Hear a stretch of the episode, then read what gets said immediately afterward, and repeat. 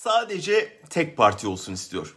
Tek lider, tek fikir, tek medya, tek hayat biçimi.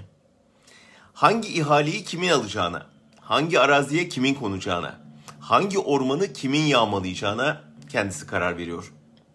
Hangi partinin kapanacağına, muhalefet partisini kimin yöneteceğine, hangi rakibinin dövülüp hangisinin övüleceğine o karar veriyor.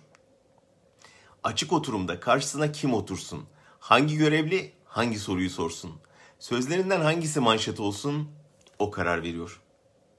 Herkes çevresindekiler gibi yapsın, onunla aynı kareli yeşil ceketi giysin istiyor. Kadınların etek, erkeklerin bıyık boyuna, gençlerin kaç yaşında evleneceğine, evde kimlerle oturacağına, kaç yaşında kaç çocuk yapacaklarına hep, hep kendisi karar vermek istiyor. Tek adam halkı için tek bir hayat tarzı belirlesin, herkes ona boyun eğsin. Derdi bu. Sadece istemekle kalsa iyi. Ona uygun yasa çıkarttırıyor. Faşizmini hukuka uyduruyor. Sonra hukuka uymadılar diye itiraz edenlerin, mesela kızlı erkekli evlerde oturanların, onun tayin ettiği rektöre karşı çıkanların, metroda birbirine sarılanların üzerine polislerini salıyor, hakimlerine yargılatıyor. Ha bu arada hangi hakimin hangi davaya bakacağına da o karar veriyor. Cebinde sigara taşıyan tiryakilerin paketine, dışarı içki masası atan işletmelerin ruhsatına el koyuyor.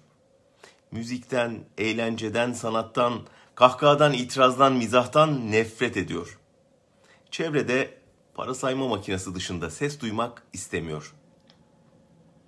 Dün de kusura bakmayın dedi. Gece kimsenin kimseyi rahatsız etme hakkı yok. Neşesi çalınmış bir ülke burası.